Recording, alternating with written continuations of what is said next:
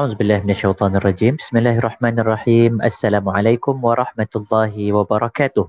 Kita bertemu lagi dalam rancangan 5 manager dan insyaallah pada hari ini kita akan membincangkan tentang satu perkara yang menjadi uh, persetujuan semua manusia di atas muka bumi. Ya, saya tahu kita manusia banyak khilaf, banyak perselisihan, ada tak setuju dengan ni dan macam-macam, tetapi ada satu benda yang saya rasa kita semua setuju. Lelaki, perempuan, tua, muda, kalau dia Islam ke bukan Islam.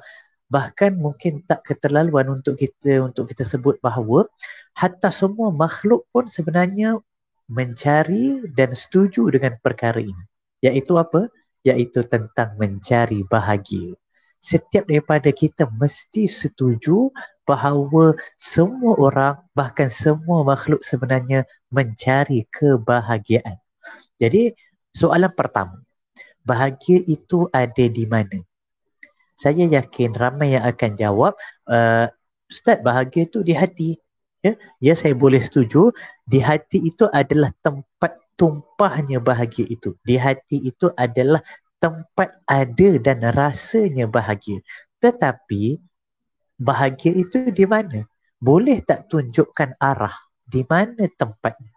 Maka jawapannya saya akan kata bahagia itu berada dekat dengan pemilik bahagia iaitu Allah Subhanahu wa taala.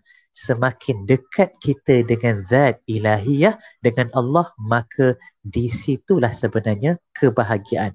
Atau mungkin maknanya kita boleh sebut kalau nak tunjuk arah kalau orang tanya bahagia itu di mana, kita boleh tunjuk bahagia itu apabila kita hampir dengan Allah Subhanahu wa taala. Kalau ditanya, siapa orang yang paling bahagia? Maka kita akan jawab ahli syurga. Betul?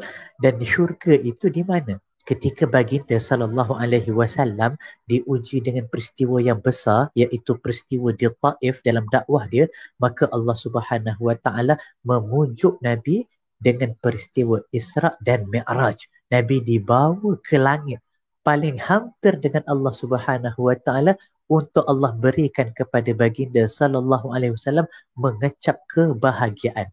Dan kita tahu Allah sebut indaha jannatul ma'wa ya dan di sana adanya syurga ma'wa. Jadi syurga itu ada di atas dan kita tahu syurga itu mempunyai kedudukan dan tingkatan dia yang tersendiri dan yang paling tinggi disebut sebagai syurga Firdaus Al-A'la. Yang Nabi sallallahu alaihi wasallam mengatakan bahawa wasaqfuha arsyur rahman dan bumbung kepada uh, syurga Firdaus itu adalah arash ar-rahman. Seperti mana kata Ibnu Qayyim rahimahullah, ahli syurga ini adalah jiran kepada Allah Subhanahu wa taala. Jadi hari ini ketika berada di dunia, macam mana kita nak naik ke langit? Jawapannya dengan kita pergi ke bawah. Baik, Ustaz. Macam mana pula tadi kata nak bahagia naik ke atas tapi suruh turun ke bawah. Tidak lain dan tidak bukan ialah as-sujud. Iaitu kita menyungkurkan diri kita sujud. Di situlah kita akan bertemu kebahagiaan. Ingat, baginda sallallahu alaihi wasallam sebut, aqrab ma yakunu bainal 'abdi wa rabbih wa huwa sajid. Yang paling hampir antara hamba dengan Tuhannya ialah ketika dia sujud. Allah Subhanahu taala sebut kalla la tuta'hu wasjud waqtarib dan sujudlah dan kemudian kamu akan hampir dengan Allah Subhanahu wa taala. Seorang sahabat tanya pada Nabi, bila Nabi tanya pada dia, apa yang kau nak minta daripada aku? Sahabat ni kata, aku nak murafaqataka fil jannah, aku nak duduk dekat dengan kau di syurga. Lalu Nabi kata dekat dia, fa'inni ala nafsika bi kathratis sujud.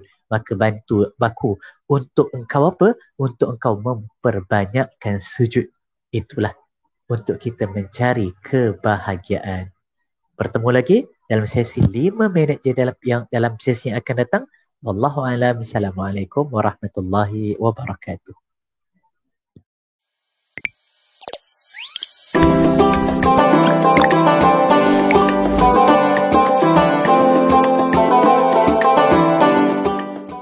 Bersama membina masyarakat